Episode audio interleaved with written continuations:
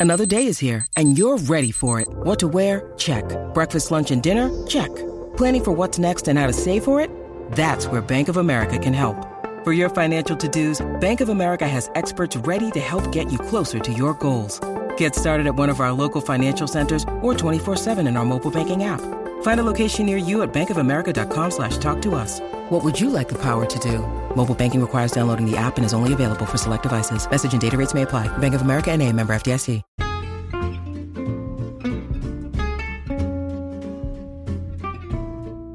Hello, and welcome to It's a Fandom Thing. I'm your host, Erin Marlowe, and each week I'm joined by a panel of guests to discuss all things fandom and pop culture, primarily from a female perspective.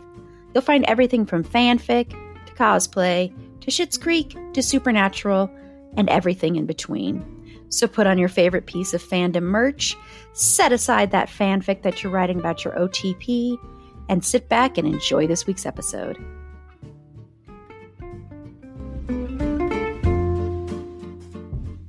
Hello, and welcome to It's a Fandom Thing.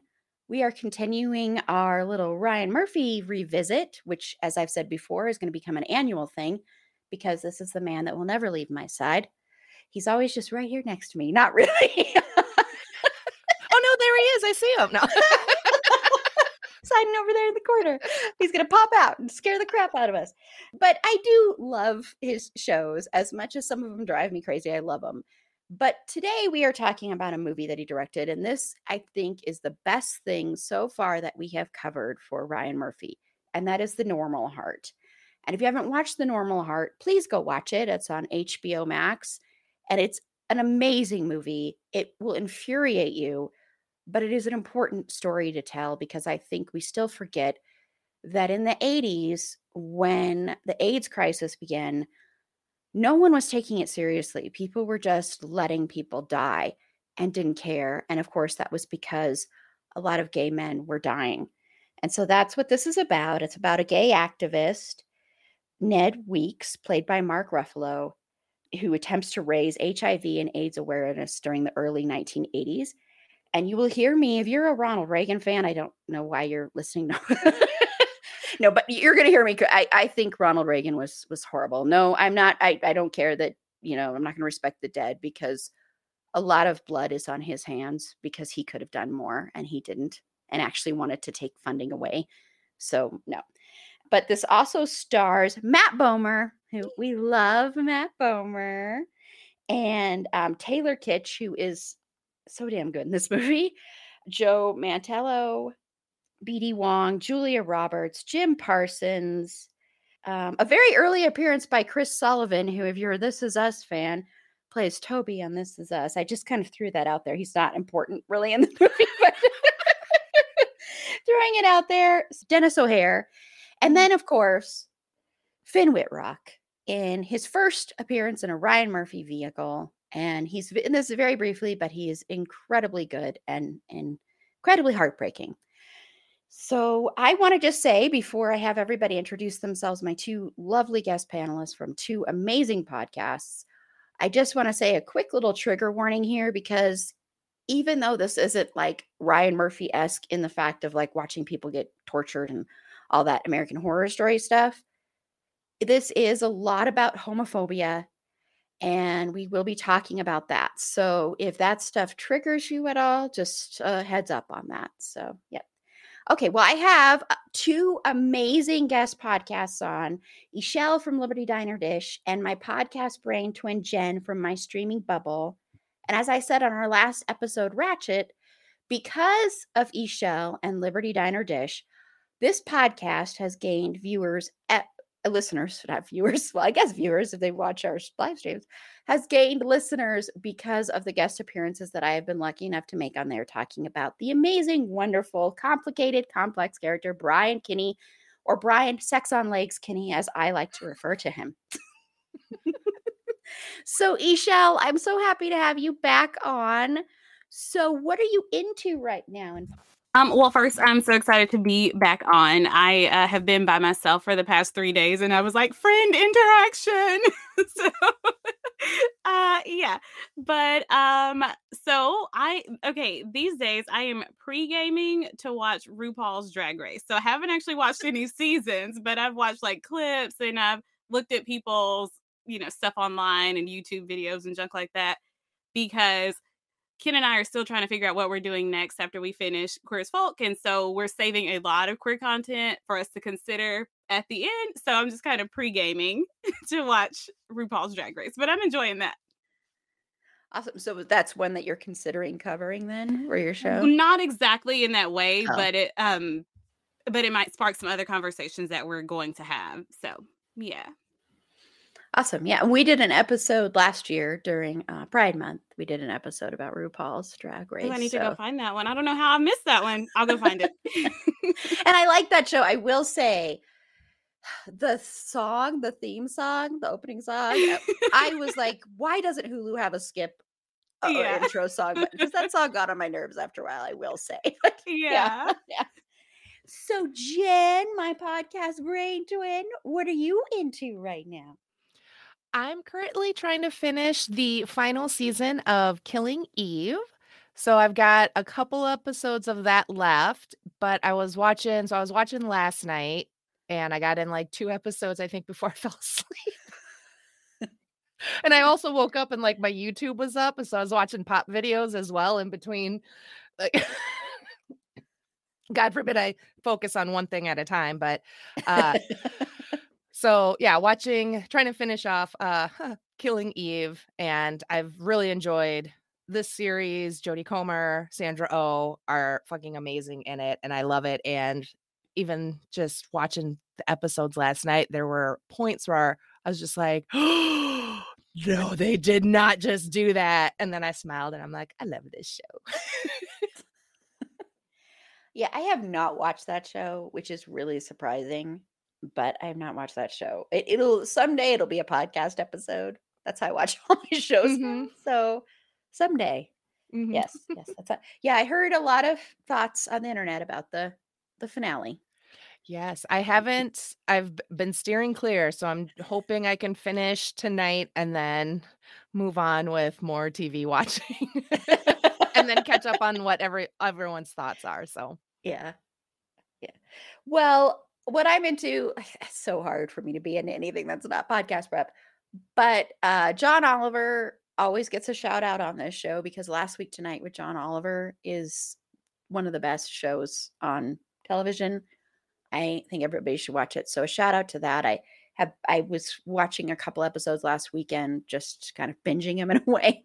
And I just think he is so brilliant and that show is so brilliant. All the writing on that show and it's so accurate there are so many times when i'm like clapping at what he's saying and um yeah so i think everybody should watch that show i think you could learn something from him you know that's on hbo if you didn't know and so this is on hbo too so i think hbo i want to say really quickly i think hbo max is one of the best streaming platforms out there right now so, and I get to watch the Batman soon.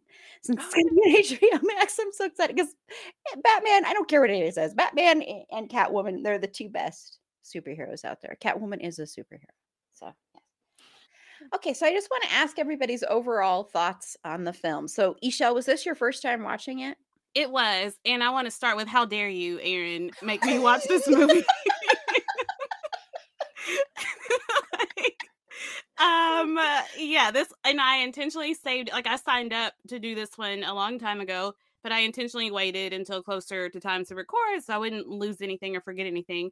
And so yes first time to watch it and yeah overall and it'll be a miracle if i can make it through our whole podcast today without crying but overall very well done and i'm very familiar with larry kramer. There's a story arc in as folk that he is kind of there's a character who's an amalgamation of several different people and larry kramer is one of them and uh, so i've done a lot of research on him. I read the novel that ned weeks is um in the beginning the one that he, that they are referring to and so anyway my after seeing it that first time i was angry and i was sad and um just like why is this not in our history books everywhere or maybe i'm crazy for thinking it should be there Um, but yeah, so very well done, great movie, great acting, and such an important and heartbreaking story.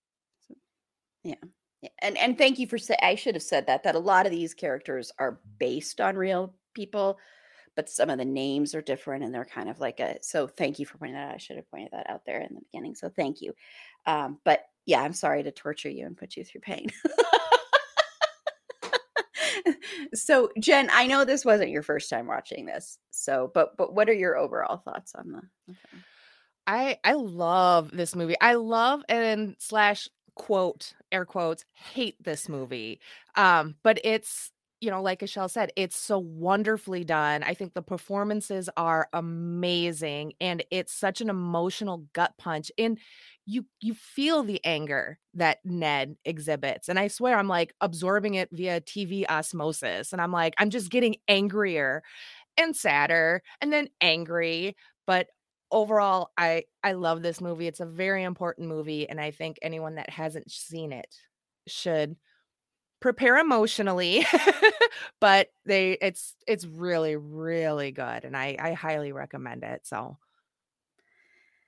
Yeah and and also if you didn't know this is based on a play uh also called the normal heart and larry kramer wrote the play and also did the screenplay for this so just to let you know and then, then of course ryan murphy directed it you know i watched this for the first time not too long ago it was a couple of months ago in preparation for my guest appearance on streaming bubble to talk about uh, to talk about finn wittrock and i had thought I, I thought i'd seen it and then i was watching and i'm like i haven't seen this and it was so good but so infuriating and heartbreaking and even though there has been some progress and change i what's so sad to me about it is how slow that progress and change has been and how it still feels like people still want to ignore it. I know recently there has been that medical breakthrough that they might have found like a vaccine,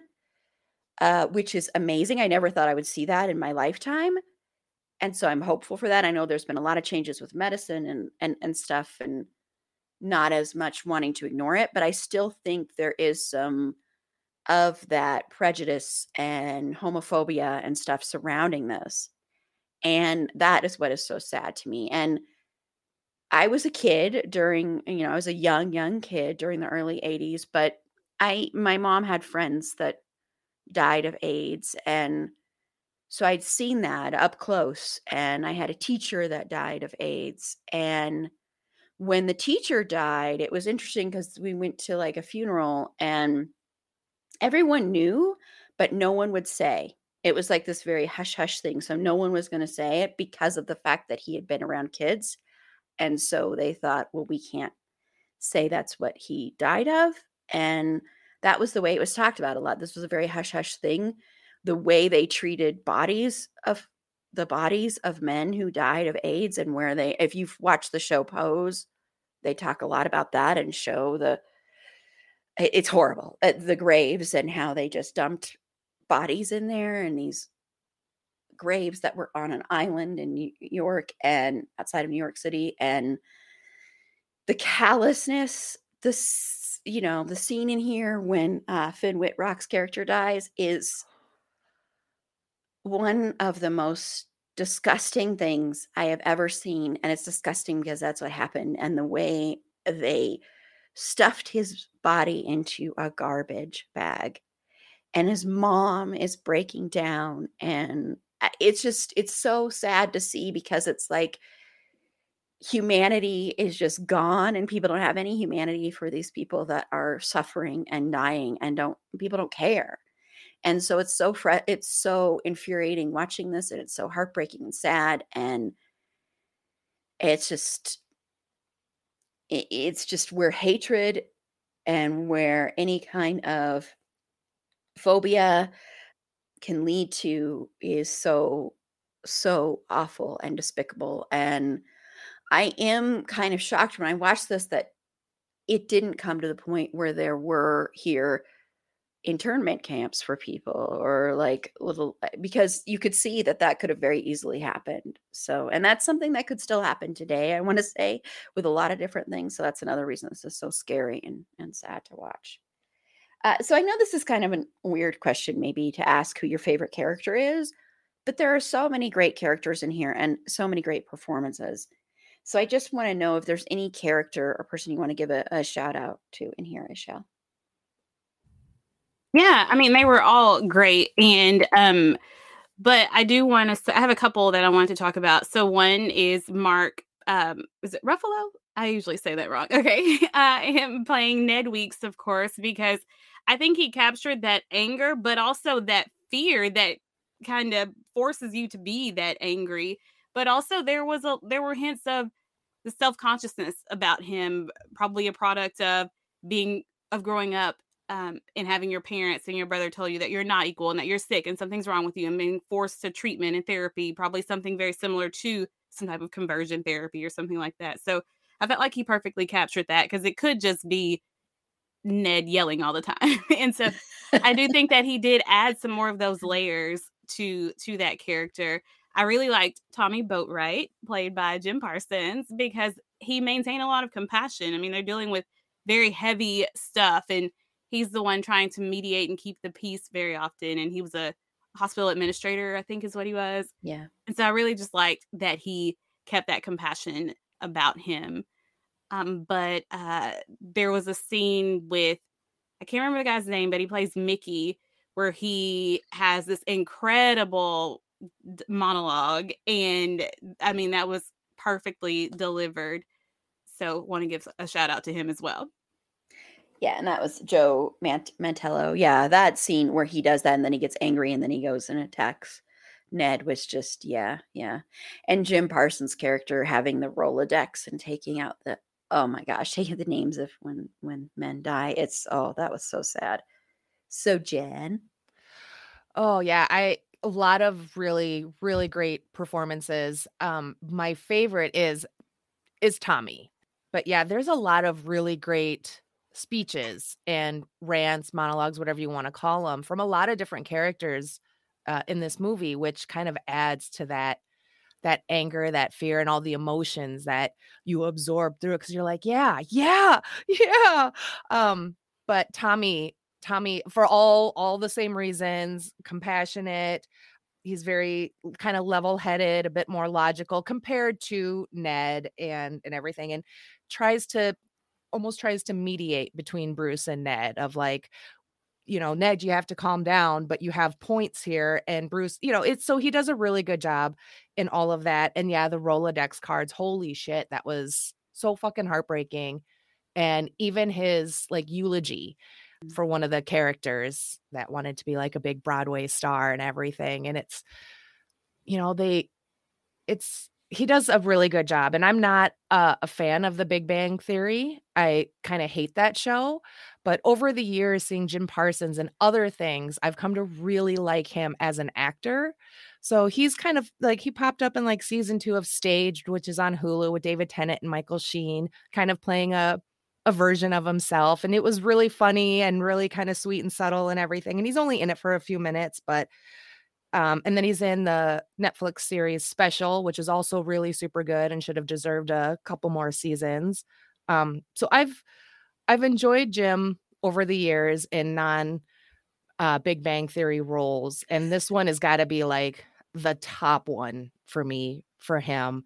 And he did such a good job with with that uh, Tommy person character. So he was definitely it, it's kind of hard to pick because they all have really great points yeah. and everything and but i really liked that compassion and i think for me it's when estelle shows up and she had just lost her friend and she wants to help and he just embraces her gives her a hug and he's like well we need someone to man the phones and she's like well i don't know how to do that and he's like neither do i mm-hmm. and then he mm-hmm. punched like a protester so that was really cool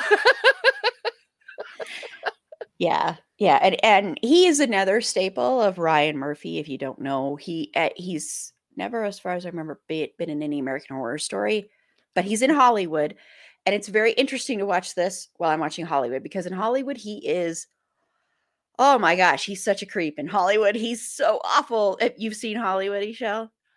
I have, and yes, he is very much a creep in that. Yeah, yeah. Oh, but yeah, he's in that, and he also uh, there's another which we'll probably cover this next year, but there's another Ryan Murphy vehicle where Ryan Murphy redid The Boys in the Band. yeah, I saw that one too. Um, and Matt Bomer's also in that one too. And Jim Parsons is a very uh interesting character, eh, to say the least, in that one too.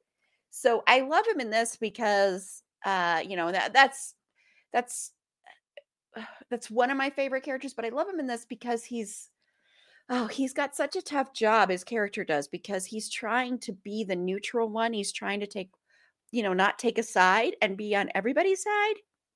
And I think it's so hard for him because he's put in the middle so much when it comes to Ned. Like when they all decide they don't want him to be part of the organization anymore, and they have that letter they wrote and they're reading it. And you can see Ned's like, Well, why aren't you sticking up for me? I thought you'd be the one sticking up for me. And he's just like, I, you know, I I can't. I'm trying to fight this and trying to and trying to do what's best for everybody. And I was outvoted and you know, and I always felt watching him and watching his body language that he kind of had a major crush on Ned. And I think for him it was very hard personally to, you know, turn his back on him, but he also wanted to be able to help people. And he had so many friends dying. And so I felt for him a lot. But uh I want to call out Bruce because oh man, my heart just aches for him because he keeps losing lover after lover and people that and men that he is so madly in love with.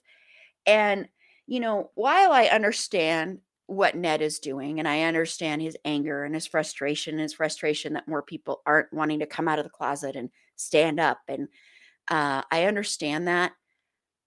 But at times Ned crosses a line and doesn't respect his friends and you should never out someone when they don't want to be outed and the whole scene where he has that news crew there and Bruce is there saying I didn't sign up for this I didn't give a release and he's like he's in the closet and I'm like oh my gosh do not do that to your friend Mhm.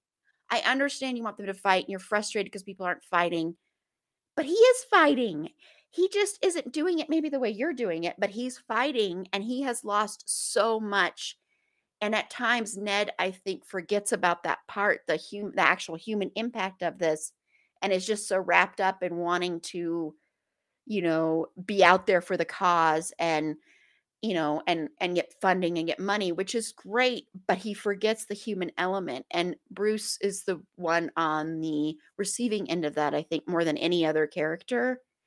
Uh, felix to an extent but i think really bruce because they're best friends and they have that dynamic and so i really really oh my gosh when he tells the scene of when Finn Wittrock's character dies and watching his face because before that he was like, I can't lose another guy I love, and then he loses another guy he loves is just oh that that trauma and that pain and that having to pay someone 50 bucks to get the man you love out of the hospital so you can try and have a burial for them or cremation for them and the fact that they just stuffed him in a garbage bag and having to deal with that and the look on his face is just so oh my gosh that that was the most painful scene i think in the whole entire movie is to watch that whole thing. That whole thing from the airplane all the way uh was just just oh soul crushing um so i really like him and i think the performance is incredible and i just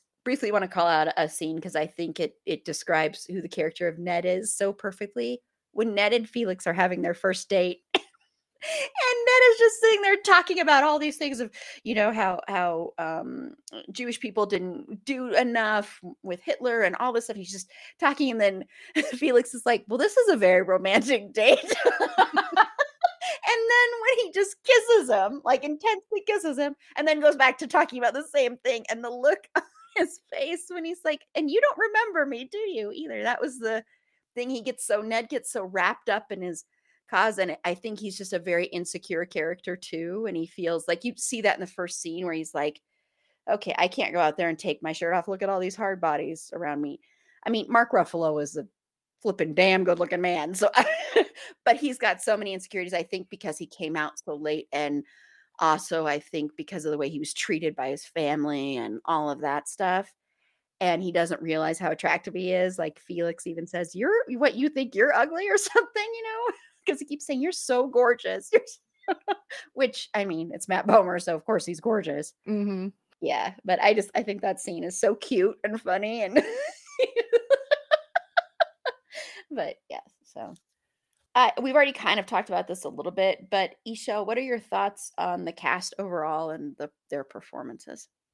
like I've kind of said already, everybody did a great job. I did. There's always that question of should this have solely been portrayed by characters who identify somewhere in the queer community? I know some of them are, some of them do, but some of the actors do not. And so there's always that whole question. Um, I know there's another one that you mentioned earlier, Erin, and I'll kind of let you talk about that. And so that that's always a kind of ongoing discussion with things. There's like you want to praise this person for the work they did in this role, but it's like, but should I want you in that role? And so that's kind of something that always plays in my mind. But I do feel like they all delivered perfectly on this material. Yeah, that that is always a question I have, especially and and Ryan Murphy things you'll see it all the time where he does have a lot of people that are straight who do play a lot of gay men or bisexual characters or you know so there is always that question i know now especially like you know should it just be because this i think this cast is kind of almost 50 50 a lot of the men are you know like jim parsons and matt bomer and stuff and denis o'hare but i know a lot of people you know aren't like mark ruffalo and stuff so yeah yeah.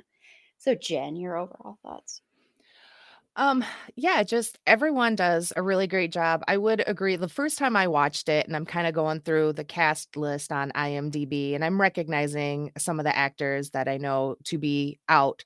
One of them that I actually didn't know until I first watched it was he's only in it in the beginning. He's the one I think that first dies, but he stars in Mindhunter. And the actor's name escapes me. I didn't like I didn't know some of these actors were gay until more recently, like um that actor and then even BD Wong, not until I started watching Mr. Robot. And I was like looking up his IMDb and I was telling my friend, I'm like, not that it's important, but I never knew that. And I've been watching him on Law and Order for years. One of my favorites. So I was actually kind of impressed uh, with how many uh, gay men that they did cast, but not one in the main role of Ned. So in watching it the first time, I was kind of it's like, uh, is, was was Mark really the right choice? But by the end of it, I was like, he did a really good fucking job, mm-hmm. and um, and I just I kind of left it at that. So in yeah, but everyone everyone does a great job. I can't really see recasting anyone except for the person you were mentioning mm-hmm. earlier, which I would agree.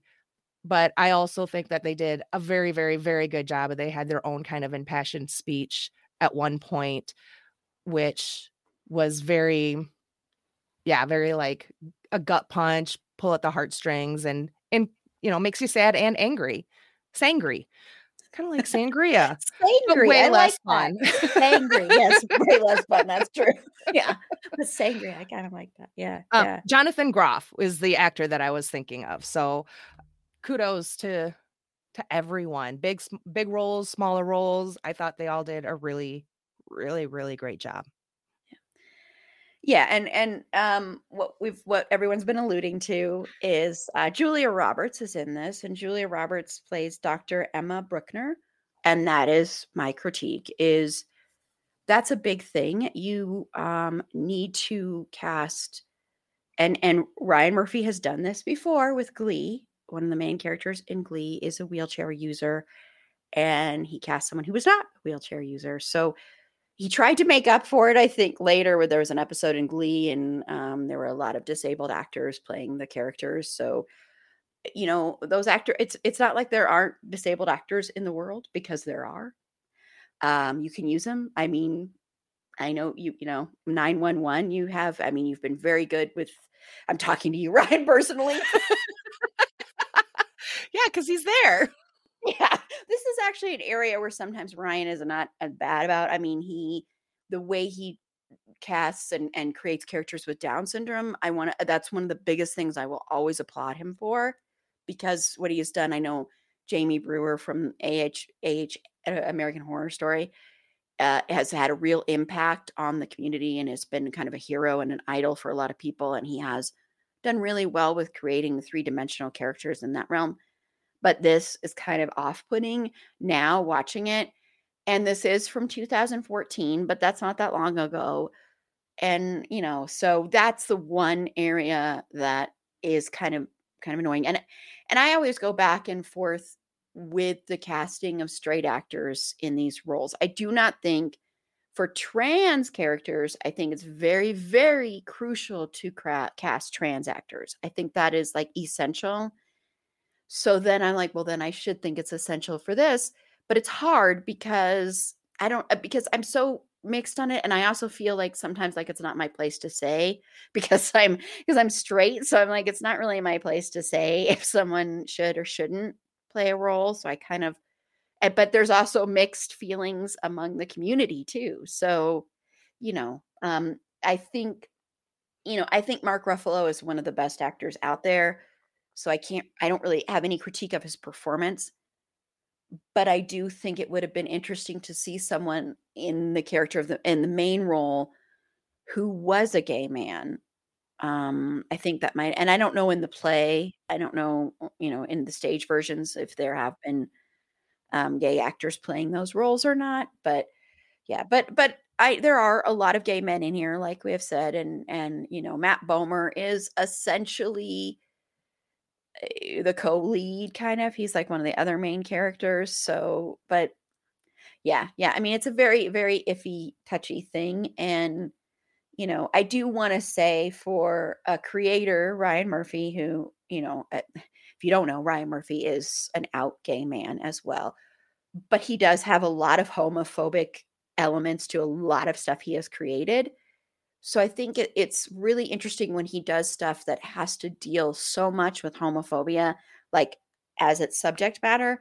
And I'm always very uh, cautious about that because of the way he's handled that with stuff like Nip Tuck, and American Horror Story to an extent as well. And he's done a lot of Bury Your Gays and crap like that. And Nip Tuck is one of the most homophobic and transphobic shows you will ever watch, ever. And so I think he deals sometimes with internalized homophobia there. So whenever he's dealing with stuff like this, I, I, I hesitate, but I think this is so well done, and I think it's because of the script. So I think it would have been very hard for him to ruin this. I mean, really, I mean, it would have been really hard for him to do any kind of icky, weird, iffy things, and he doesn't. And he handles this with care, and he directs it with care. And I think it's, I think the directing in this is really good. I want to say, really phenomenal directing. And man, does he know how to cast stuff. Uh, this is why he gets away with everything, and this is why people love his stuff. I really think that's part of it because he works with incredible actors 99.99% of actors that he works with are amazing and so super talented.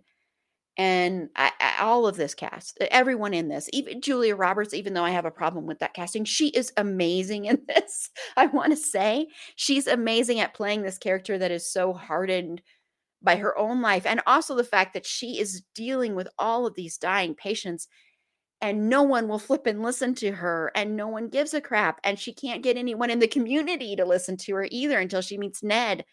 And so watching her struggle with that and not wanting to come off as vulnerable and not be vulnerable and when she has I love the scene with her and Ned when they're having dinner and then they have that little dance and um for some reason that makes me want to cry but I think it's such a sweet moment because they're both they're both so afraid of being vulnerable in real life uh, in their uh, in their lives outside of their activism and so it's this moment of these two very strong scared they're really scared people having this vulnerable moment with each other where they can relax for a moment and they're like we're going to have this beautiful little dancing mo- dance moment and it's so beautiful. I love that scene. I think that's one of the best scenes also in in this movie it's so sweet and and endearing and I love their relationship watching it and watching her be like every time she goes and visits a patient because these patients were kept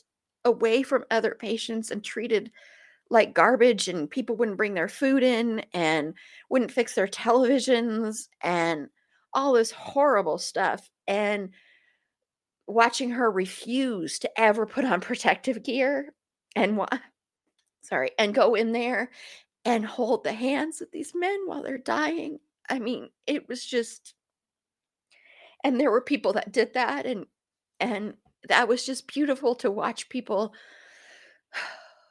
not give into that fear and to embrace love and caring and what a doctor is supposed to really be and do. And so even though I have an issue with the casting thing, she was so good and the character is so beautiful and wonderful that it, it's it's amazing to watch her and I, I just yeah so I think my favorite scene with her is um at the end with Ned and Felix getting married.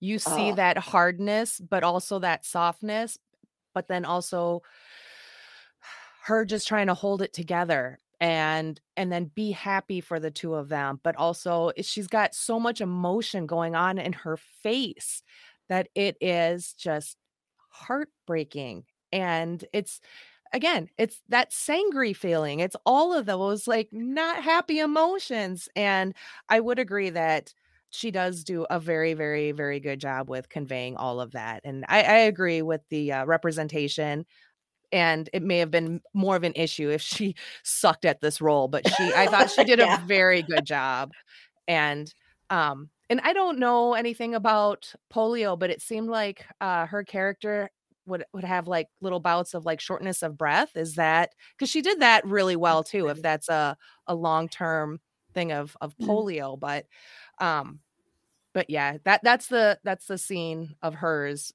that gets to me Yeah. I have a quick. Okay, well, the scene of hers that I really love was when she's in that lecture hall. I mean, I love the two that you guys mentioned, but that lecture hall scene is just everything to me, where she is like, if you're going to deny my funding for this research, you need to tell me why, because I've given you hard evidence that people are dying and this is only going to get worse. And so you need to just, I'm not going to justify anything to you. You need to justify to me why you're not taking this seriously. But my question for you guys was did you pick up on a little something that she might have had for Ned? a little bit i think in the in the scene that i pointed to when they Mm-hmm. had that dance i think there was a little tiny bit of that uh but i don't think it was ever like I, I think it was something that you know can happen if you are working with someone so closely like that and you're so alike and this is the first person that's actually listening to you Mm-hmm. And you know as someone who has had a lot of gay men in her life it can Mhm. happen you can very Yeah. easily develop the feelings for that man and so i you know because you're only human Mm-hmm. Yeah. uh but i i did i yeah i did kind of i don't know did you jen You know, I didn't, but in kind of looking back, I I think I can see like these little moments between the two characters. And maybe it's was more or less in in watching it just kind of chalking it up to yeah, here's two people that believe very passionately about this one cause and they are both fighting really really hard to try and get anywhere with it. So I felt like there was that kind of mutual respect and understanding and kind of appreciation for each other. And then and then a little bit of um, back and forth. Well, what's your side doing? Well, we're doing this. What are you guys doing? So I did sense like a closeness, but nothing that would be anywhere close to maybe romantic, maybe a little bit more just like a sibling kind of thing, maybe. But I wasn't. I I I was maybe just too too sangry to pick up on anything remotely positive. yeah well in that in that scene where they are dancing together like she's really enjoying that moment and you can see Mhm. where she has really she really sinks into that moment with him and then he mentions something about felix and then she's like put me back in my yeah. in my chair and i think i don't think she had any intention of acting on it Right. Um no, but i think no. it was it was something that showed a little more humanity to her because like we were saying she is a very hardened person and so i think if, if anything it was probably just for that for that reason to, to put that in there. Yeah, yeah, and I and I yeah, and I think they were overall like best friends. And I think they really got each other in a way that other people didn't. Like she could get why Ned was the way he was because a lot of people were so frustrated with Ned constantly. And I could understand being frustrated with Ned like I've said before. He can be very frustrating and he's so like he's so dogged about everything and he's just like just so serious all the time and i can see that and he would be hard it'd be hard to be in a relationship with him you know um, i think it was hard for felix at times to be in a relationship with him and i think for felix when felix is you know sick and and really sick when they go out to that cabin and you know and he's just like ned is just like oh no we're gonna get you're gonna get well and you're gonna get well and you're gonna get well and no you're not gonna eat that crap you're gonna eat this healthy stuff and felix is just kind of like i think at that point like fuck you man this is me who i'm the one dying you're not the one dying and you know like my life expectancy is like two seconds or whatever he says in that in that scene and so i think for him you know it was hard because even though that optimism is great at the same time, not seeing the actual picture can take away from the time you're having with the person. I think that's a lot of what Felix was trying to communicate. So I think that would be a hard thing uh, to be in a relationship with. And I think that's why Ned and Emma were just so close because of the fact that they were so similar in a lot of respects. And you, but you need that to make any kind of headway in this kind of movement. You need a lot of people like that, I think, because they won't give up and they'll be determined to do something and they don't care what happens to them. But like I said, sometimes, you know, their friends can suffer some consequences like Bobby. But yeah. When you need mealtime inspiration, it's worth shopping Kroger, where you'll find over 30,000 mouthwatering choices that excite your inner foodie. And no matter what tasty choice you make, you'll enjoy our everyday low prices, plus extra ways to save, like digital coupons worth over $600 each week. You can also save up to $1 off per gallon at the pump with fuel points. More savings and more inspiring flavors make shopping Kroger worth it every time. Kroger, fresh for everyone. Fuel restrictions apply this is probably where some of us are really going to lose it here. But I, I want to talk about these next two things are, but how well the film, and not how well done, not even a question, because I think this film handles it very well, but how well the film tackles talking about the start of the AIDS crisis, something that I still don't think we actually talk about enough as we should, or as much as we should. So, Ishel, what are your thoughts on that? So, I like how it starts out with these guys at Fire Island and they are having the time of their lives and they're having this white party and they're like orgies everywhere. And it's just kind of, they are living this freedom that they have recently gained. I mean, at this time in the early 80s, I mean, some states still had sodomy laws on the books. And so in here in New York and in a couple other major cities, they were enjoying this new liberation. So I like how the movie starts out with that, where it's just we're gay, we're happy, we're queer, we're here, and you know, and it's just you you start with that. But then they don't know that this thing is already upon them, and so we see that with Craig, who is uh, Bruce's partner at the time, and where he's on the beach and they're just throwing a football around, and all of a sudden he kind of nearly faints there on the beach, and everybody's kind of like, "Whoa, what's going on?" But then they get back to it. But you can see in his face, definitely later at the birthday party, he knows something is not right with him. And so I like how they start with that journey of let's just live in our newfound freedom to be who we are and how we are and have sex with who we want to, however often we want to. And then it goes into this whole thing of where, okay, we notice that there's something going on, some gay men are having this thing, and it looks like some type of gay cancer, even just so they're calling it that is messed up. But that's what it was in the beginning, this, you know, this gay disease or whatever.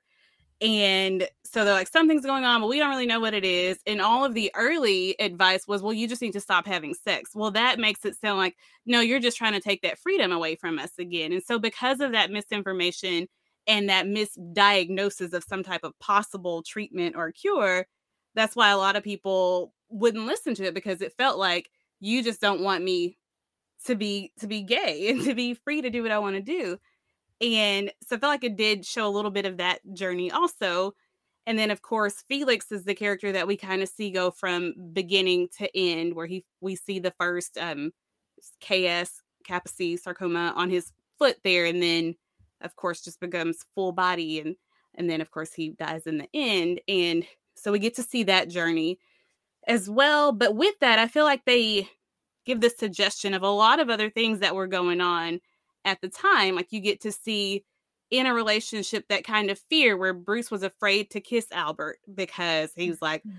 I don't know if I can get it that way. And so you see a little bit of that. And then you also see with Ned and Felix that like the blame game. Well, maybe you're the character carrier, maybe you're the one who gave it to me. And so you see some of that and you kind of get to see what it might have been like for these men just in their day-to-day relationships and in their friendships and and then as we've talked about Tommy with his with the Rolodex cards and how that started out at 5 and then how that stat keeps getting thicker and so they're losing their friends. It's like yesterday I knew one person with it. A week later I know 10 people with it.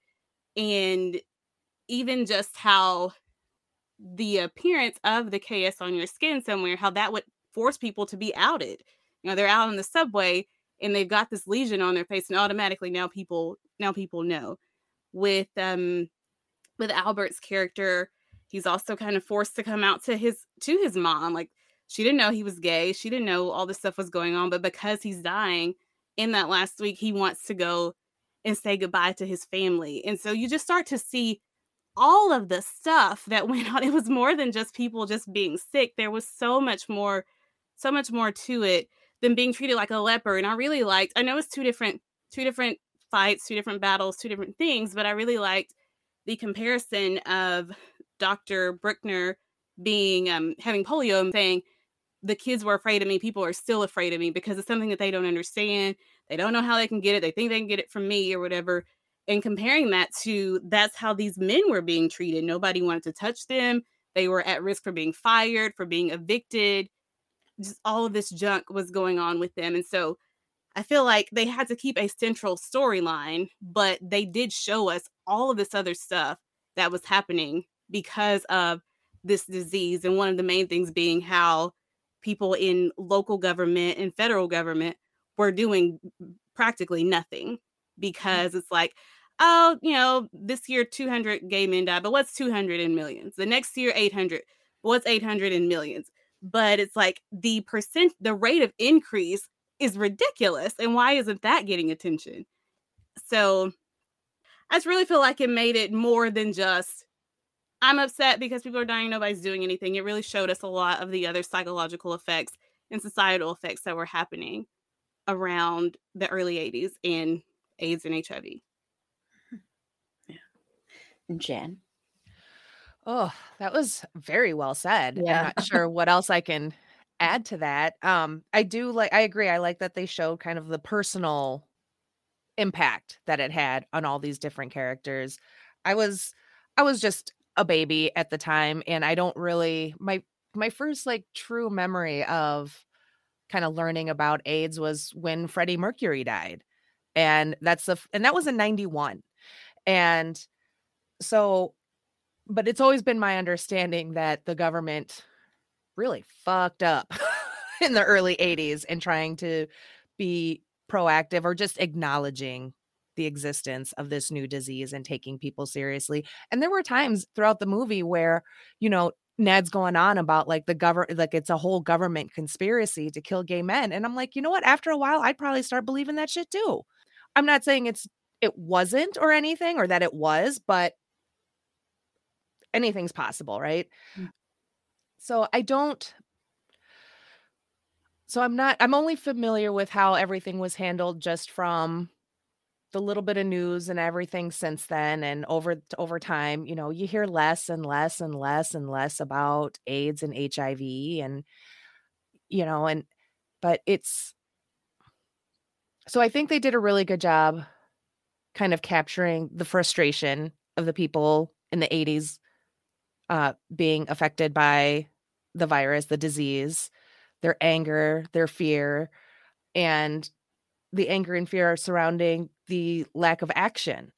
And I, I, in a way it's completely justifiable and you know like even ned's kind of more far angry stance so i think they did i think they do a really good job kind of painting that picture for those that weren't around or weren't uh don't remember any of that and i think they do a really good job of it's not just headlines and this and that but here is the actual impact it had on these people. Here are some of their stories. You know yeah the one with bruce and albert is god damn that one is rough city. But those things happen. It's not like they're just making shit up for you know to get you to watch the movie so I think they do a really good job. And like I said, again, with absorbing the anger and the sadness via TV osmosis, kind of felt that a lot. And so I, I think they do a really good job in kind of showing all of that and not just the political side and not just the personal side, but how these two things intertwined with each other. And even just like the stance of Bruce and the organization of trying to help people currently living with uh, the virus and you know they're getting um you know they're hiring more or getting more volunteer social workers and all this kind of stuff and they're doing really good work but ned is only focused on really kind of like the political acknowledgement mm-hmm.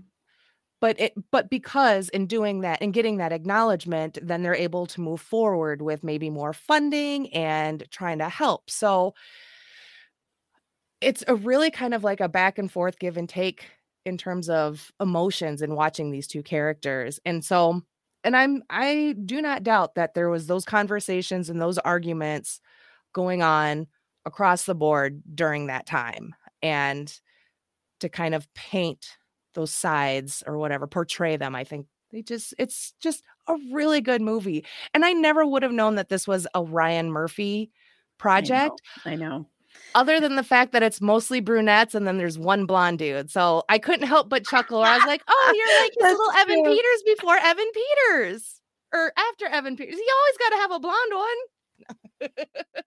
That's true. That's true. He's and and and a lot of the people in here became part of his crew after that and the you know with the the dark hair because Matt Bomer and Finn Wittrock and they they were all in because uh Freak Show was done like mm-hmm. pretty much right after this and so both Matt Bomer and and of course Finn Wittrock is it, it famously in that as Dandy Mott. Uh, mm. so yeah, yeah, he's got all this little yeah.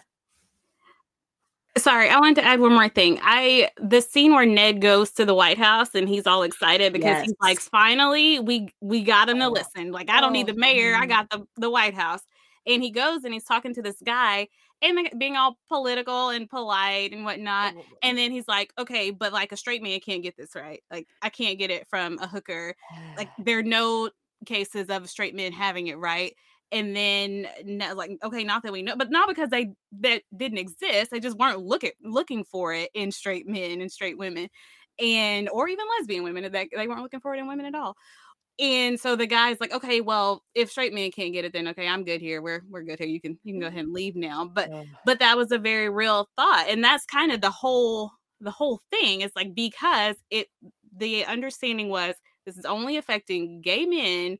Well then, you know, and because the early assumption was this is caused by you know you've destroyed your immune system through too many STDs and intravenous drug use and the use of poppers. So it's like, oh well, because you've done all that stuff for years and years and years, your body just can't fight off infection anymore. So that's what it is. It wasn't until later that they discovered it was a virus, and then even for like over a year, they denied that that was, you know, they didn't even give any credit to that to that discovery. I think it was in like France or something like that, but the U.S. didn't acknowledge that um so anyway that was another thing that i wanted to that i wanted to point out that they did really well showing poli- yes this was again to go back to the politics of it but politically this wasn't important because it didn't affect straight white men who held high office who really had the power to do something at that time i also liked we talked about it a little bit the difference between the two the two approaches between ned's approach and like bruce and the other guys and their approach and there's room for both to be right. I think you know, a lot of times Ned did just kind of bulldoze over, and he's like, "You're not brave. You're a coward. You're weak." And it's like, I just had to me and his mom had to put my lover into a car, take him to be cremated. You know, I've lost three of them. I'm starting to wonder if I'm the problem here. It's like, it's not that I'm weak, but something that he says in one speech is kind of like some people have a little bit more of a privilege to come out than other people. He tells Ned, like, you have money, your brother's invested for you, you're successful in your career. You can do and say what you want. The rest of us need our jobs. And so we can't do it in that way. So I really like that they brought that in um, as well. Okay, I'm sorry. I'll be quiet. No, don't apologize at all. That was great. No, thank yeah, yeah, because yeah, it's nobody wanted to look at this. And even I, I want to say, even like if you look at like Ryan White, it was a very famous case, that the kid Ryan White who got it from a blood transfusion. And even with him, little kid, he was ostracized too and treated like crap um, and even when women did when they started you know publicly talking about women getting it too the women were treated horribly too for a long time i mean people thought you could get it from a toilet seat uh, people thought you could get it from touching someone shaking hands something like that. And so because of that people were treated like eh, they were just ostracized and treated like they weren't human beings anymore. That's the thing is people were treated like they weren't human.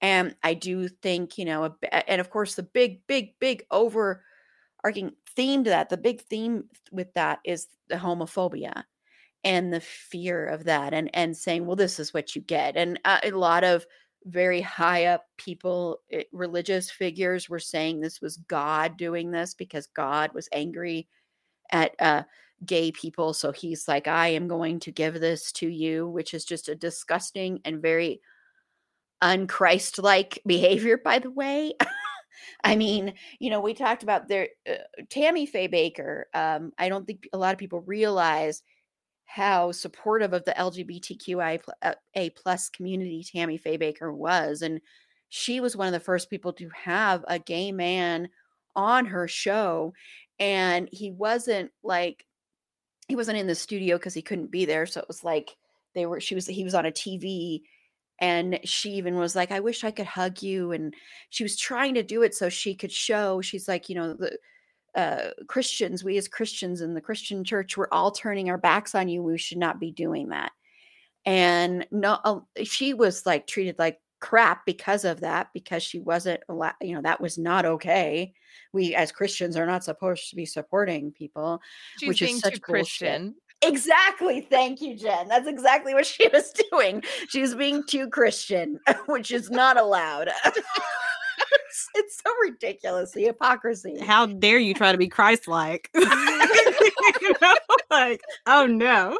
I know because, in my opinion, for sure, Jesus would be would have been sitting by the bedsides of these men dying and would have been holding their hands. And that's what you see so clearly in here is, is the fear, the overwhelming fear and the fear within the community, you know, like you mentioned, Eshel, with with Albert and Bruce, and with Bruce having that hesitation of not wanting to kiss Albert, and also the guilt in Bruce's face when that happens, and and then you watch the other things of of you know them being so afraid of being found out that they had it, and when Albert's doing the fashion show and he's walking and he's got all the makeup on to try and cover it up and and then afterwards when he's looking and you know he's like oh did that really happen?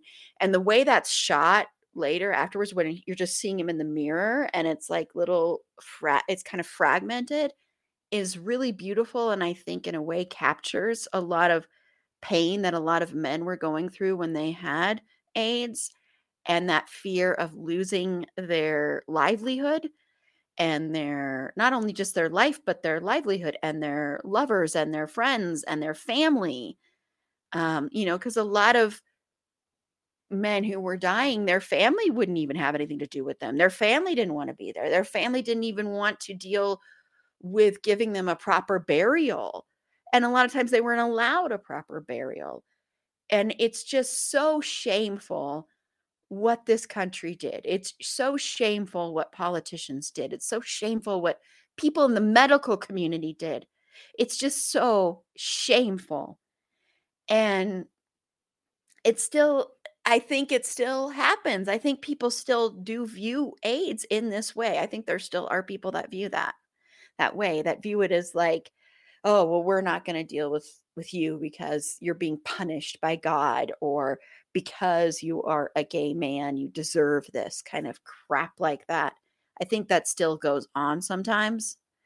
So it's just it's so so sad. And then also I do understand why a lot of these men were hesitant to give up sex and give up their sexual freedom because they had fought so hard for that because and at this time it was still illegal and it still is illegal i think in some states but it still was illegal there you know having sex was illegal and being together had been illegal for so long and so i think for a lot of gay men it was like wait a minute you want us to again go back in the closet so to speak and so I understood that frustration too. And it was a lot of unknowns. And when you don't have the medical community really backing it and saying anything, I think sometimes that can be another thing where people are like, well, then it's not that, it's not that big of a deal. Then what are you talking about? Mm-hmm. Are you mm-hmm. just trying to, again, like, have this like propaganda of that we shouldn't be having sex and we shouldn't have lovers and we shouldn't, you know, all that kind of stuff. And, and, you know, what's interesting is when you watch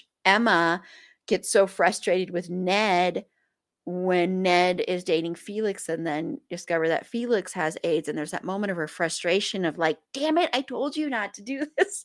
I told you not to have sex with anyone because, you know, until we figure this out.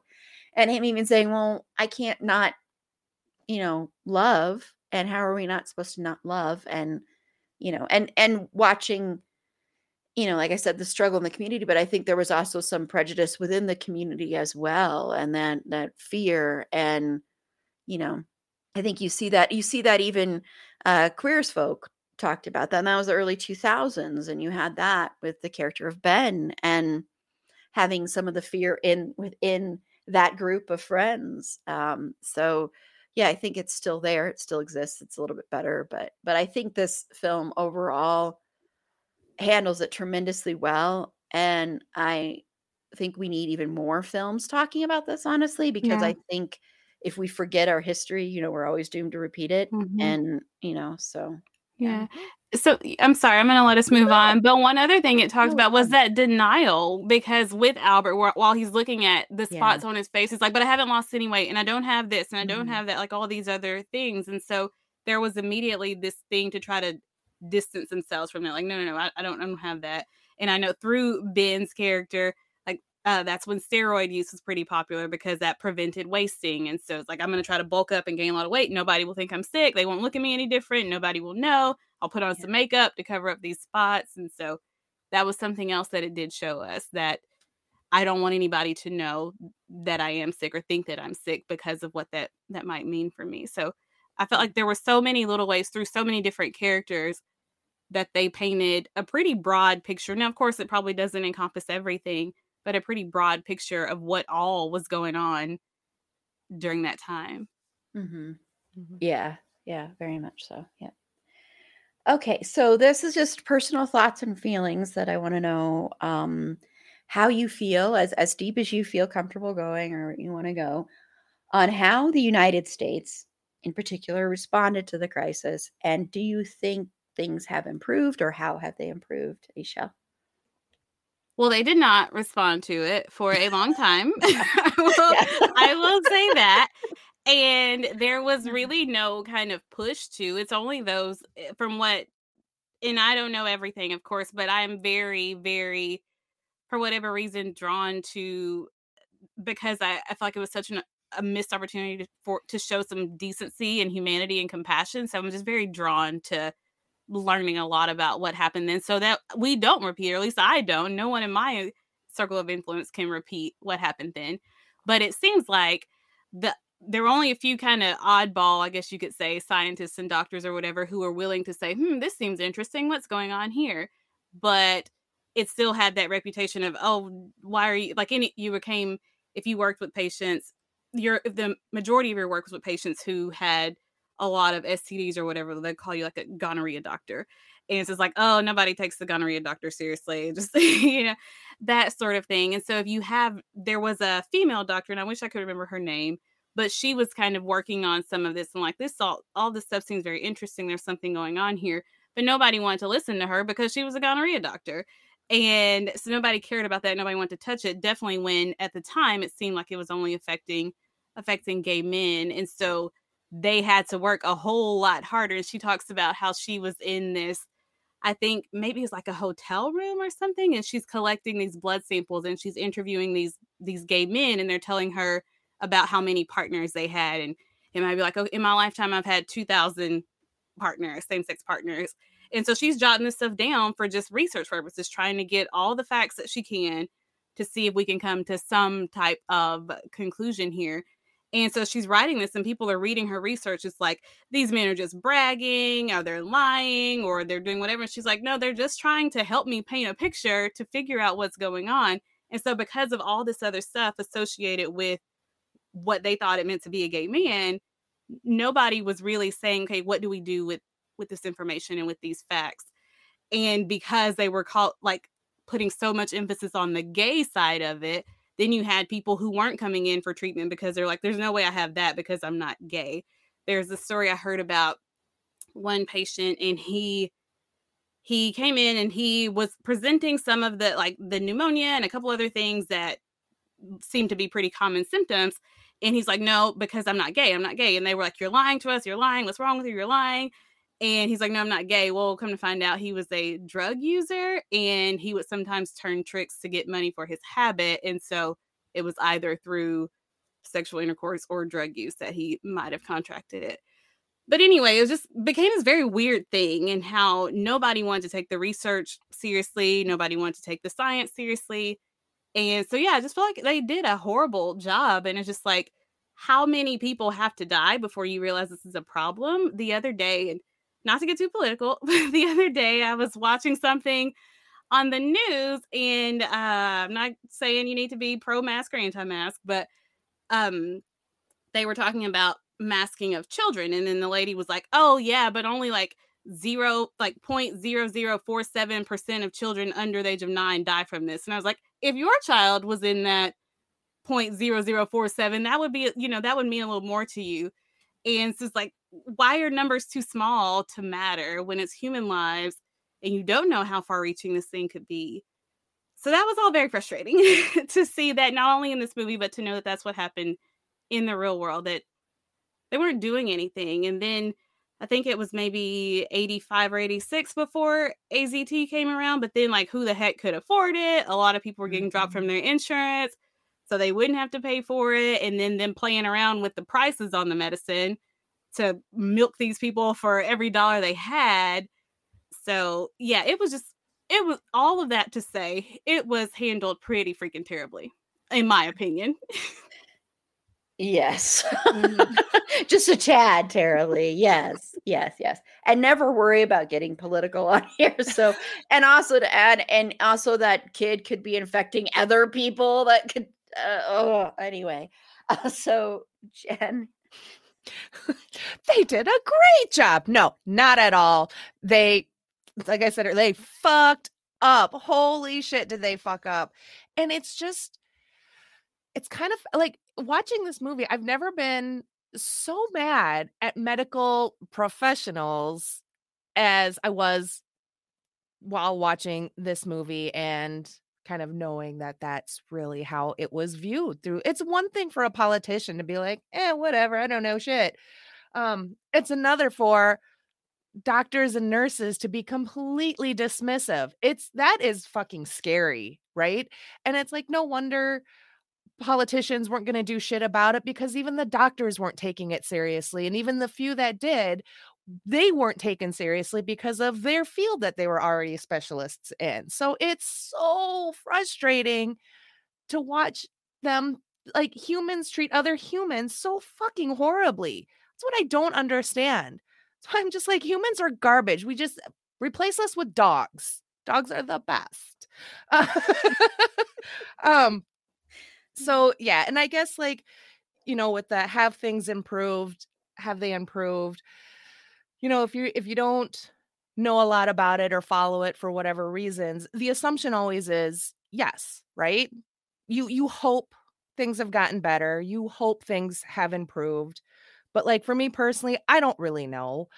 You know, they the news stops reporting on it, stops reporting on the daily cases or how many people have been diagnosed or have, have passed away from it. And if the media isn't reporting on it and we're kind of left up to ourselves, like even pre internet to look into it, people aren't going to, right? Like for whatever reasons, you know, people get overstimulated with bad news or and whatnot, or they have to kind of be careful of how much bad news they do consume.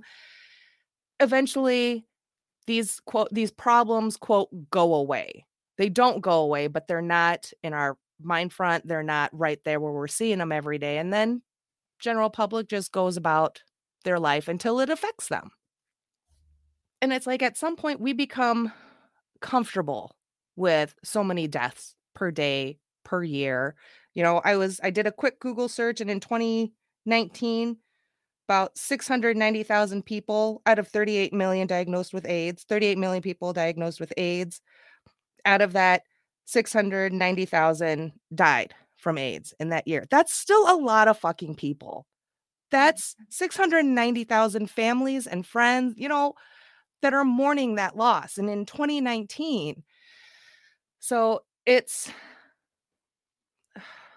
do I do I hope things have gotten better? Absolutely but I I don't I can't with for cert any kind of certainty say that they have. I mean, yes, we've you know we've got like the new medications. There's kind of more recently the the news of you know some good news regarding it. Mm-hmm.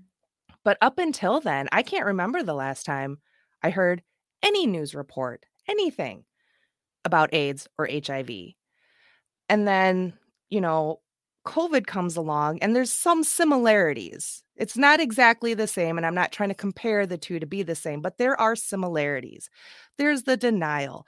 There's the it can't affect me. It only affects these people. It's the dismissiveness of human lives. Oh, well, only only old people and disabled people get it. Eh, fuck off. it's someone's grandparent, family, friend. Again, these are fucking people. Uh, so, like I said, my hope is that things have gotten better, but I can't, with any kind of certainty, really say that it has because 690,000 people in 2019 still seems like a very, very, very, very fucking high number for oh yeah 40 yeah. years of yeah. research and everything. So it's it's still very heartbreaking. And I didn't realize that the number was that fucking high until I looked it up this morning. And I was like, well, that was a bad idea. yeah. Yeah. Uh, I'm so I went on. I got on a rant and I didn't talk about the second part of her question. That's okay. That's about, okay. I am sorry, okay. and then I lost myself three times during my rant. But anyway, I did want to say to speak to has it gotten better? I think, of course, the medication has, but even that makes you a little curious. Um, but uh, because they do have PrEP now and things like that, and so the the medication has gotten a whole lot better and that's responsible for even though people are still being infected with it nearly every day the deaths have gone down quite a bit by people who regularly take their medication and do all this other stuff to try to be as healthy as possible. So there have been improvements there but something i thought about from some stupid movie that i watched the other day was about uh the guy who hiked the the rate of the medicine up like overnight from it was like $12 a tablet and he re- hiked up to like $750 and says like you're still exploiting that mm-hmm. community mm-hmm. and so that kind of stuff has not gotten better mm-hmm. and i don't necessarily feel like it's that society or even politics at large have become more compassionate toward the gay and lesbian community and trans and all the other letters communities I think is just like they kind of had to do something, but also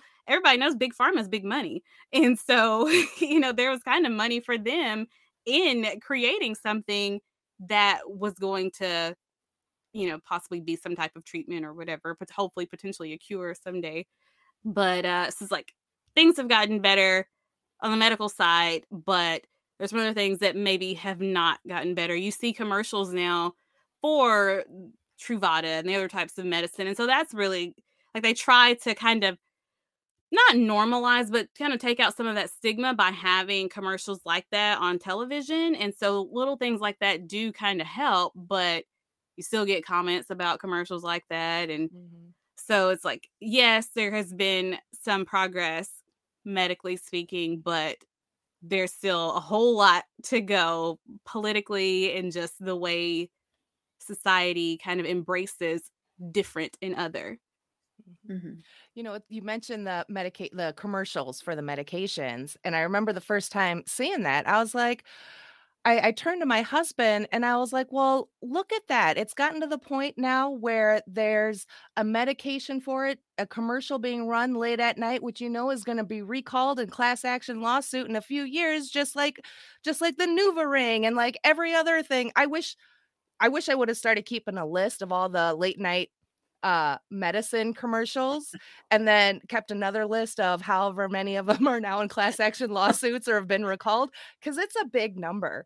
So in a joking way we're just like oh look things have quote gotten better because you know in a remove the stigma type of, type of way because we're like look now there's a medication that i don't remember if it was fda approved or not but it's like you see all these commercials on TV for medications and shit, and they're like, talk to your doctor about a medicine you saw on TV.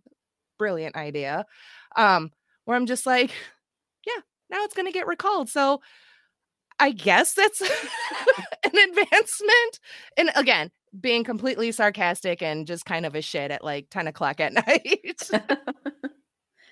I mean, Eshell and Jen have summed this up pretty perfectly. There's not much I can add. I do want to say with the COVID thing, I do want to uh, add really quickly. I have said this before.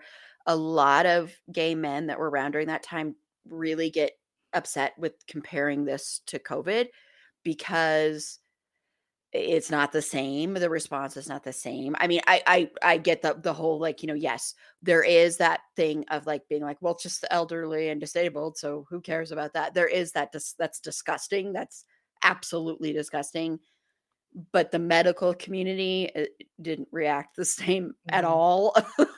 right. Yeah. Seriously. So yeah. Well, yeah. that's because straight people were getting COVID. So oh, of course exactly. not. Mm-hmm. yeah. yes. Yes. Can, I mean, oh my God. I never mind. I don't even want to put put that out there. But yeah, so uh so yeah.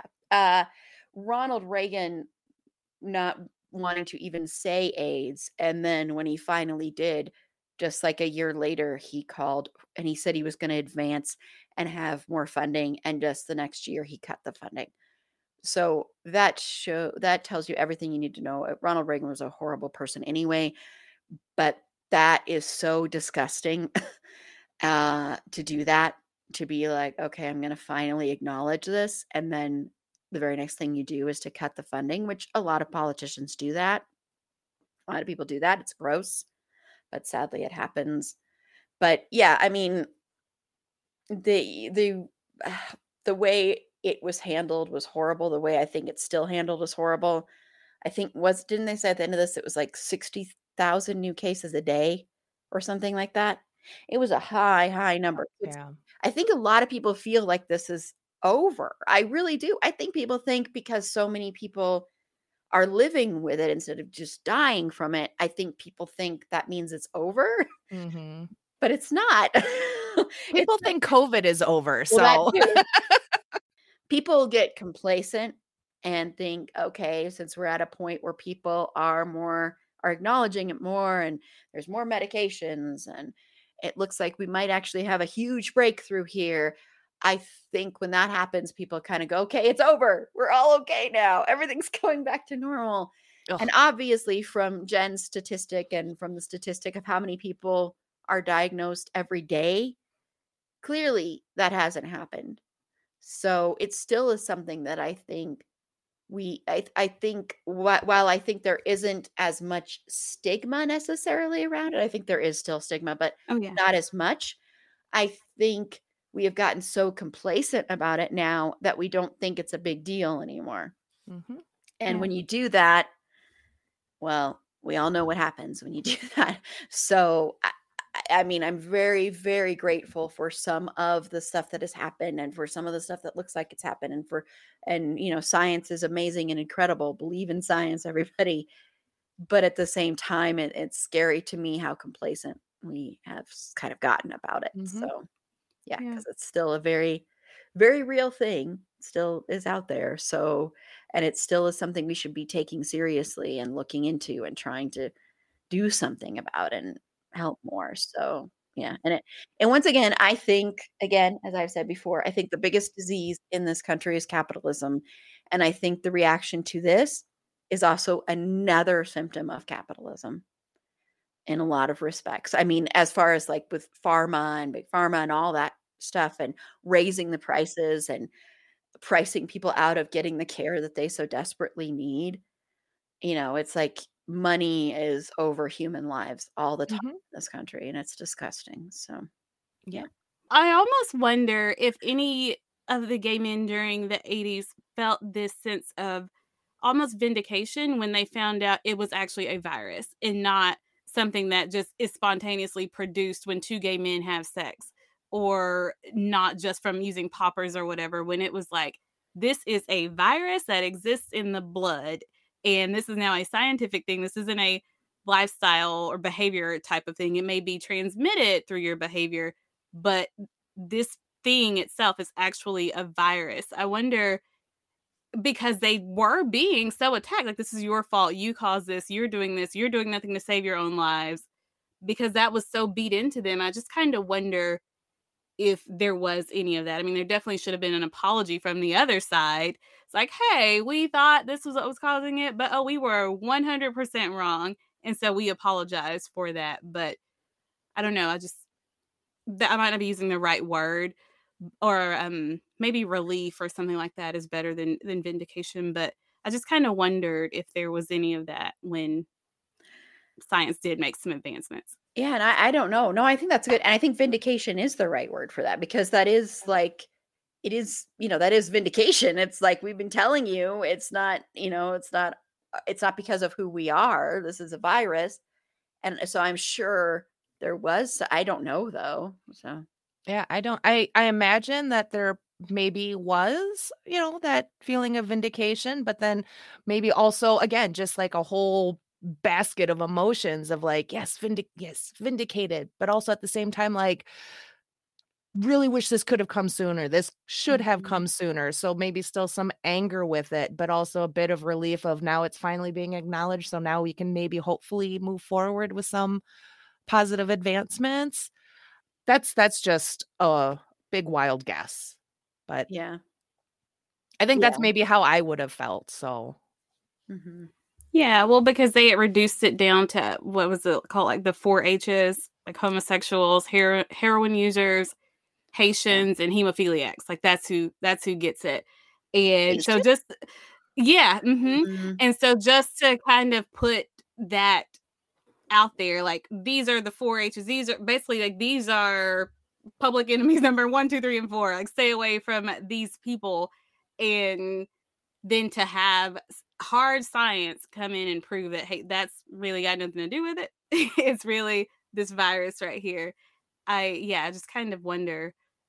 I gotta talk to somebody about that because I'm very fascinated by that. Yeah, no, I'd be curious to know too. Now I want to know too. I want to research that too. So, yeah, and if anybody listening um, has any feedback on that as well or knows anything, please feel free to let us know. And you know, you can email the show. You can tell us on fa- on any social media too. So, yeah, I'd be curious because, and I and I once again, I think vindication is the right word there because that is how you would feel. But I think like you said, Jen, you'd also feel that anger too of like, yeah, we fucking told you, you know, and you waited this long, and how many of us had to die before you even fucking care, you know? uh, So, yeah, yeah. So I think it's a combination. Yeah. Well, I just want to thank both of you. I think this has been a great and important conversation, and I hope everyone listening enjoyed it. And if you listen to this and you haven't seen the movie, please go watch the movie.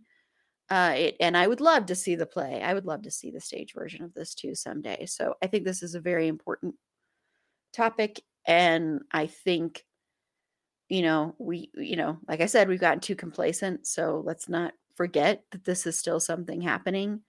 Um, so yes, so thank you both so much. So we'll go ahead and we'll close out. And you can both tell everybody where they can find your amazing podcasts. Michelle. Uh yeah, so I am Michelle. I am a co-host of Liberty Diner Dish. I co-host with my boo and one of my very best friends named Ken. And our show covers uh, we do an episode by episode commentary of Queer as Folk, not the new one that's coming out, but we'll probably talk about that one sometime soon. Uh, but we are on, I think, all social media platforms, and we are at Liberty Diner Dish, except for Twitter. We are at Diner Dish because our name was too long to fit. So that is where you can you can find us and me and Erin. Thank you so much for letting me be on this one. This um is very important to me for uh, for several reasons, and so I really it's really an honor to be on this episode with you. Well, thank you. Thank you so much for coming on. Seriously, thank you. Thank you. And go listen. If you're a Queer as Folk fan and you are not listening to Liberty Diner Dish, I don't understand that because honestly, it's like the best. I don't know how there are a bunch of Queer as Folk podcasts, but it's the best Queer as Folk podcast out there. So I love it. And I love especially the fact that this is the first time Ken has watched the show. So that's so entertaining watching his thoughts and, and seeing how the show holds up. And oh, I'm so mixed on and the queer folk revival, but it looks like I know representation. I keep, I know, I keep saying I like it, but it's not what I ordered. So I know, I'm like, mm, it's like I like the idea of representation and diversity, so I have to support and promote it, but it is definitely not what I ordered. so. Yeah, yeah. Where's Brian? Um, where's Emmett? Uh, yeah. So, Jen, where can they find you and your podcast? So they can follow the uh, podcast on the old tweeters there uh, at Streaming Bubble, and I'm also on Facebook and Instagram under as uh, My Streaming Bubble, and then the podcast itself can be found on all streaming platforms. But Pandora, I was like, I'm not letting that it?" go. I'm gonna say it. I'm gonna say it every fucking time. Um, I uh and I I have to echo uh Michelle too. Thank you for having me on today as well and having this conversation.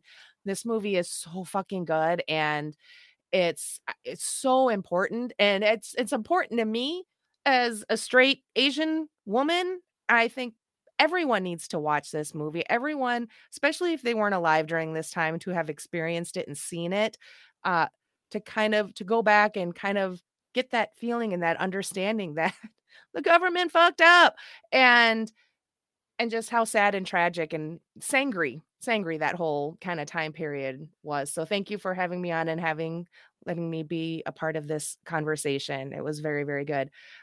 Yeah i think that's it right? I, I said my things. Okay i started getting a little rambling i'm like oh boy i'm having a michael you. scott moment where i'm just going to keep going and hopefully everything pans out all right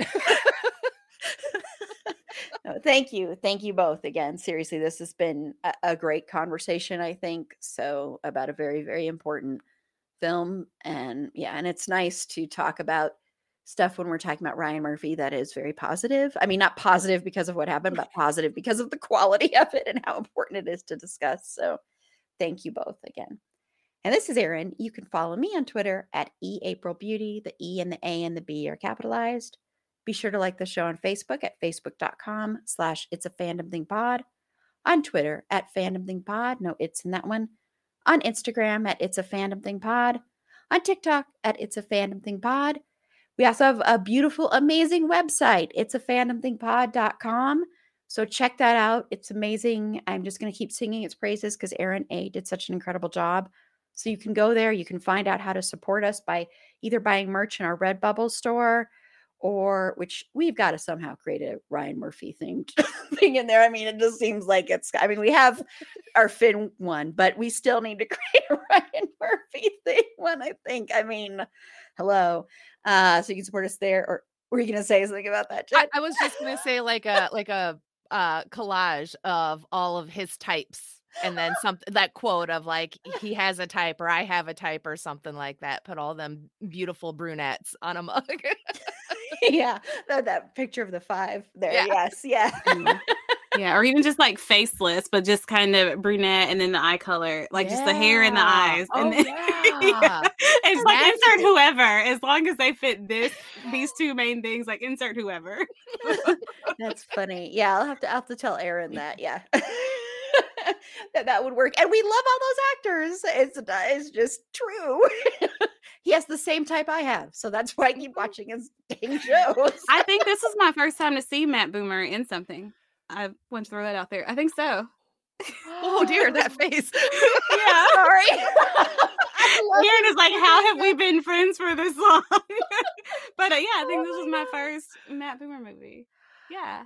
go watch White Collar. Go watch. I, he's in Doom Patrol, which I, I have to say, okay, because I gave I gave my Finn crew such a hard time yesterday about not watching American Crime Story.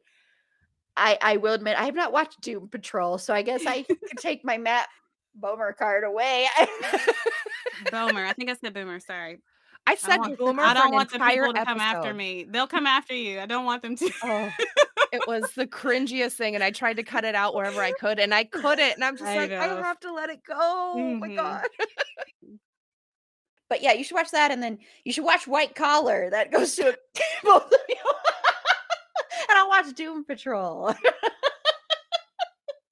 but no, he's yeah, I I love him. I love him. So yeah, I- and um the boys in the band, which we'll probably cover next year, he's in that one too, and he's really good in that one. So I uh I love him so so much. And go watch Magic Mike. Mhm.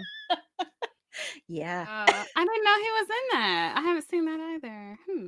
Just Mhm. watch the one clip. yes. Uh, but feel free to go to the website if you want to support us. If you want to become a Patreon subscriber for as little as three bucks a month, we are journeying even further with Ryan Murphy with American Horror Story. Jen is joining me on that journey. uh, along with my Finn crew, is what I am calling them all now. And that's Erin A, Susie, and Chrissy, the newest member of our Finn crew. And we already did seasons one and two. That's a three hour and two minute episode. and next up, we are recording this in May. We are doing seasons three and four, which you know what that means. Season four, the introduction of Finn Wittrock into the Murphyverse, playing the most entitled, spoiled, rich white boy, Dandy Mott, which I posted this on my Twitter, but please go watch this video called Learning Your ABCs with Dandy Mott because it is absolutely hysterical. And also, I will be posting uh, Dandy Mott having tantrums for two minutes because that's what he does. And Matt Bomer's in that one too. Yes. so we don't like that character, but he's amazing in that performance. So, yep. So head on over there. And then next week, we are wrapping up our little brief Ryan Murphy celebration with a look at Hollywood and which is very Ryan Murphy. So we are back to very Ryan Murphy, uh, except it's not as weird and twisty. And then 911, which I am just going to be upset forever that I'm so loving this show. I'm done. I'm all caught up, but damn it. Why do I love this show? but and both of those are going to be live streams and maybe Michelle will be there if she wants to do a live stream. I don't know she seems a little bit hesitant i understand. She's like oh i don't know. Um, i'm not sure yet right now by the time this is dropped we will know what day and times those will be on so keep a lookout for that and we'll be giving away you know podcast merch so until next time remember it's a fandom thing. Black lives matter and stop asian hate